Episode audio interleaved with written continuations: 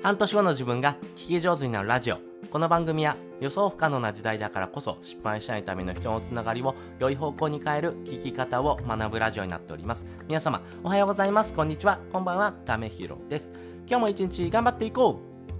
うということで今回はですね、あなたのコンテンツがですね、人気になるかそのですね、ポイントはですね、3つの要素があるというふうに言われております。あなたのですね、えー、情報発信やですね、コンテンツをですね、よりパワーアップさせていくためにですね、このポイント持ってますかってことをですね、ちょっと聞きたいなと思いますし、自分のですね、コンテンツの中にですね、その要素があるとですね、より多くの人にですね、えー、見てもらえる、そしてですね、多くの人にですね、えー、感謝されるようなですね、コンテンツになってくるのかなと思いますんで、先にですね、この3つの要素についてお話ししたいなと思います。やはりですね、コンテンツが人気の人はですね、この3つの要素を必ず持っておりますんで、まあ、そのあたりをですね、えー、確認してもらいたいなと思います。1つ目、オタク気質。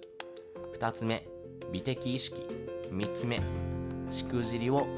提示するということです。それぞれ解説をしていきます。まず1つ目ですね。オタク気質というところなんですけども、これはですね、自分ならではのこだわりというところですね。やはりですね、コンテンツにはですね、やっぱりオタク気質、そしてですね、自分の中のこだわりっていうものをですね、入れておく必要があるかなと思います。人はですね、偏愛をですね、えー、持っております。この偏愛っていうところがですね、人を魅了するポイントになります。なので、このオタク気質、何かにですね、特化したですね、えー、すごい人っていうのはですね、やっぱり人をですね、魅了するポイントをですね、ちゃんとですね、兼ね備えておりますし、やっぱりこのですね、専門家って言われてる人はですね、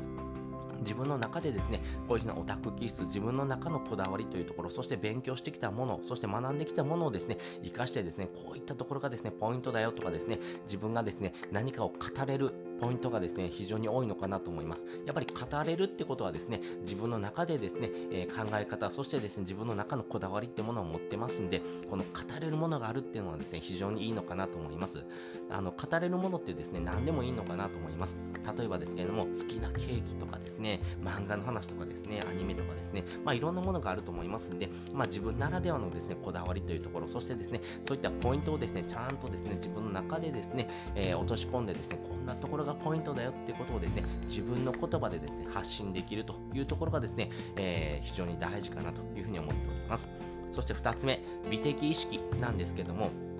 これはですね、細部までのこだわりをですね、持ってる人っていうのはですね、人のことをですね、考えられるのかなと思います。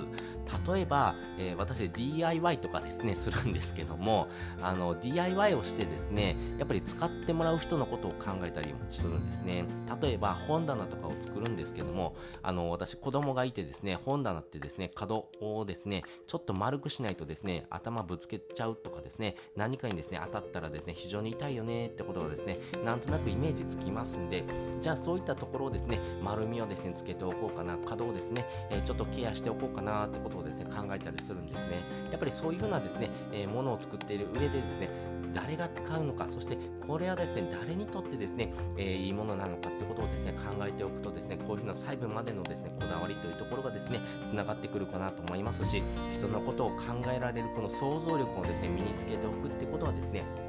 これからの時代非常に大事になっていきます。誰かのためにですね、えー、自分がですね、発信をしているというところがありますんで、やっぱりこの誰かのため、このターゲットというところをですね、明確に自分の中でですね、持っておくっていうのはですね、非常に大事になってくるかなというふうに思っております。そして3つ目です。しくじりをですね、提示するということですね。まあ、つまりですね、自分の中の弱さをですね、えー、自己開示するということですね。やはりですね、機械的なコンテンツっていうのはですね、情報だけにですね、人が集まってきます。でもですね、あなたのコンテンツだからですね、人は見たいってものはですね、あなたのですね、こだわりとですね、そしてですね、あーなるほどとかです、あ、わかるわかるとかですね、そういうふうなですね、共感できるポイントっていうのをですね、ちゃんと持っておくってことがですね、大事かなと思います。このしくじりというところもですね、多くの人がですね、共感できるポイントになりますんで、このしくじり、失敗談とかですね、人に共感してもらいやすいと思います。まあ、その人ならではのですね、失敗というところもありますけども、